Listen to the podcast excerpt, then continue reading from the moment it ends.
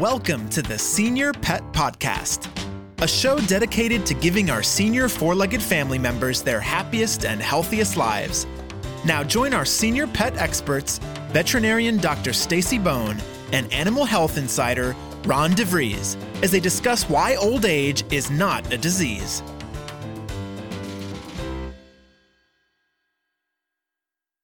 Welcome everybody to the Senior Pet Podcast. I am veterinarian Dr. Stacy Bone, and Ron is not with me today. If you've listened to a lot of our other um, podcasts, you'll know that Ron is my co-host. Typically sits across the table from me, and he is not here.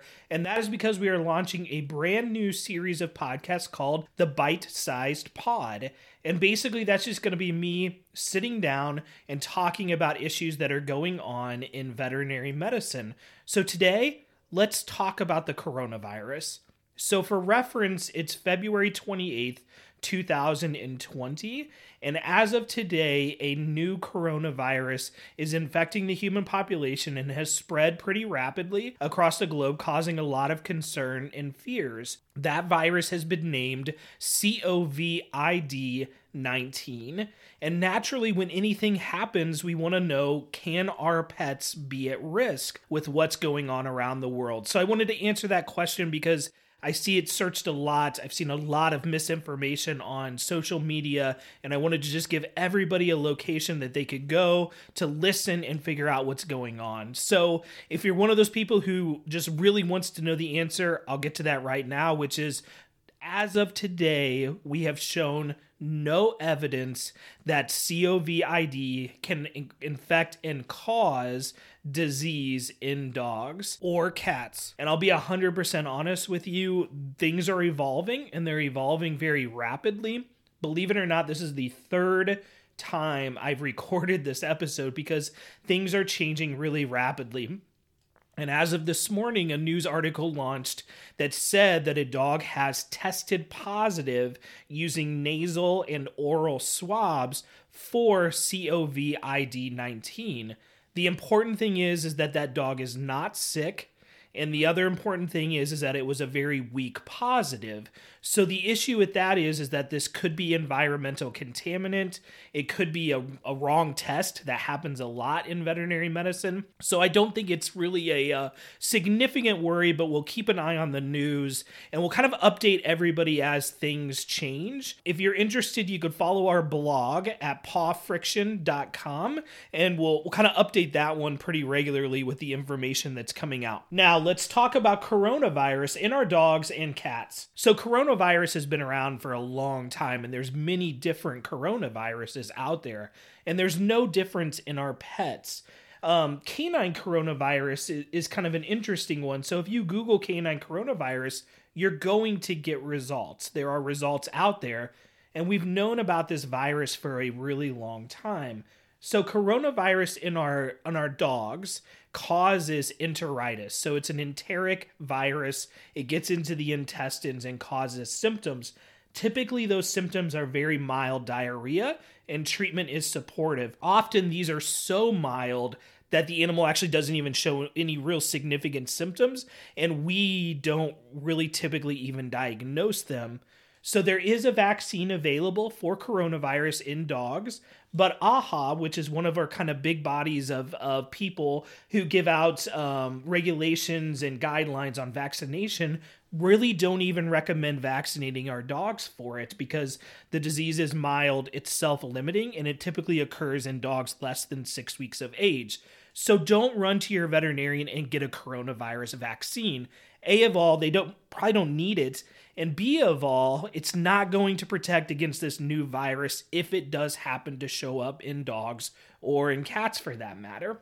And speaking of cats, coronavirus does a little bit of an interesting thing in cats. So coronavirus is kind of endemic in cats. If you if you test a lot of cats, you're going to find it, and typically doesn't cause any symptoms. But what it can do is it can mutate, and it can mutate into a disease process called FIP or feline infectious peritonitis, and FIP is a pretty um, rough disease. It, it causes a lot of issues, and unfortunately, we don't have a lot of great treatments for it. There's some new ones on the horizon that we've been using and having somewhat decent success for. And I think as of today, they're taking that drug and, and hopefully you or, or they are using it to try to treat coronavirus in people. So remains to be seen if it'll be uh, effective. But I think all of us are kind of watching it and hoping that it has some efficacy against the coronavirus. So that's kind of the long and the short of coronavirus in dogs and cats. But again, it is not COVID 19. It's different strains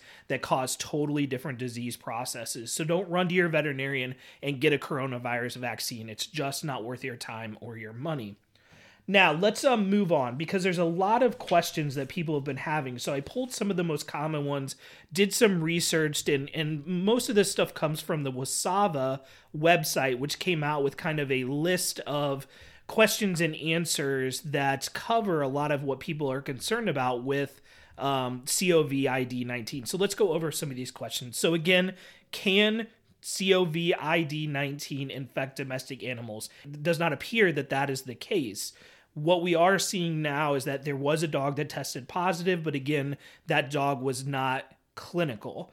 Should I avoid pets or other animals if I'm sick? Yeah, I mean, we typically always recommend that, especially with coronaviruses. Again, um, there's are a lot of viruses and things that can transmit back and forth. And if you're really sick, we, we don't want you handling your pets because your immune system is compromised. And so I know that's tough because we all like to just cuddle up with our animals when we don't feel good, but it is probably better to to not do so and they are recommending that um, you know basically this is what WSAVA says is until we know more avoid contact with animals and wear a face mask if you must be around animals or care for a pet in order to protect the pet from the possibility of disease transmission the next question is What should I do if my pet or other animal becomes ill and was around a person with novel coronavirus? And the answer here is call your vet. Don't go to the vet, call them and just say, Hey, this is what's going on because there's a risk to the staff. You know, if that animal does potentially pass that disease, we've just put the entire vet staff at risk. So talk to them, tell them what's going on, and hopefully they can guide you on, um, you know, how to proceed with dealing with your animal. If my pet or other animal has been in contact with someone who is sick, can they spread the, the disease to other people? The answer is we don't know that yet. Again, there's no evidence, but it's a rapidly evolving situation, and we will try to stay on top of it as much as we can. Um, what are the concerns regarding pets that have been in contact with people infected with this virus? Uh, again, because the virus seems or appears to have emerged from an animal source, it does now seem to be a person to person spreading, and it spreads via respiratory droplets.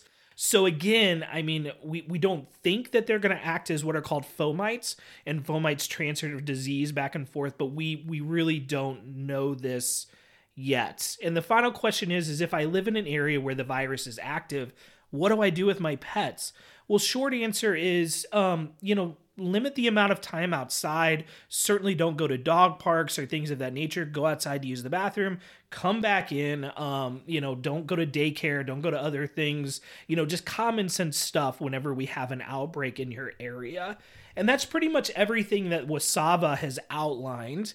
So that covers that part. The final thing I wanted to mention is, is I've seen a lot of information about people who are prepping or are preppers and and I do think that it's logical to to believe that with what's going on in China and other countries that supply lanes and shipping lanes could be disrupted and that might affect our dog food and cat food distribution. So it may be not a bad idea if you are a prepper and I'm not recommending this but if you are a person who plans um you know to to actually prep for your pets as well and what we recommend is is typically keeping food and water and litter on hand.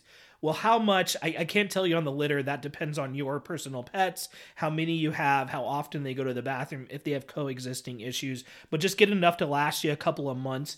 For food, a rough rule of thumb is you want to give them or you want to have on hand about three to four months worth at any given time.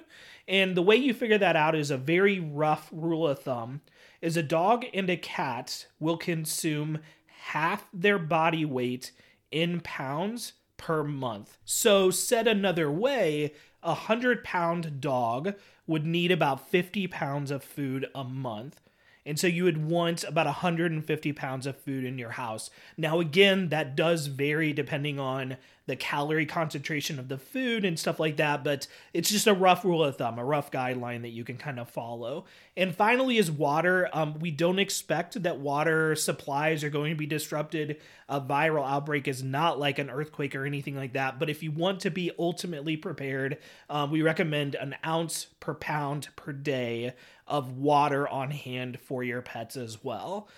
And that's it. I mean, that is kind of everything that we know about the coronavirus. Again, um, please keep an eye on our blog for updated information and stuff like that. We'll try to update that regularly. Honestly, it's a little bit more difficult to update the podcast, but I wanted to give everybody kind of an outlet where they could listen and get an idea of what's going on. So um, please reach out to us if you have any questions at all. Our email address is the senior pet podcast at gmail.com, and we will speak with you again soon. Thank you for listening to the Senior Pet Podcast. Be sure to subscribe to catch our next episode and follow us at the Senior Pet Podcast on your social media of choice. The information in this podcast is not intended or implied to be a substitute for professional veterinary advice, diagnosis, or treatment. Please consult your veterinarian with any concerns about your individual pet.